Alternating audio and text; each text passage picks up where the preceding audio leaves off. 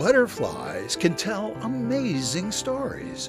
Welcome to 90 Seconds of Encouragement. I'm Steve Table. One day, a young woman found a cocoon of a butterfly with a small opening. Now, she sat and watched the butterfly for several hours as it struggled to force its body through that little hole, but couldn't. So the woman decided to help the butterfly and using scissors made the hole big enough for the butterfly to get out. And it did. But it had a swollen body and small shriveled wings and couldn't fly, only crawl.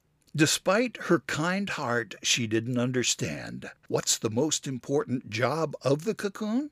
After this. Well, the small cocoon opening causes a struggle needed by the butterfly to get through the small opening. It's God's way of preparing the butterfly for life outside the cocoon. Romans 5:3-5 says, "Rejoice in our sufferings, our struggles, knowing that suffering produces endurance, endurance produces character, character produces hope." Our struggles in life develop our strengths. Without struggles, we'll never get stronger. If you enjoy these podcasts, please share them and follow. Contact us at encouragement971 at gmail.com. With 90 seconds of encouragement, I'm Steve Table, always here for you.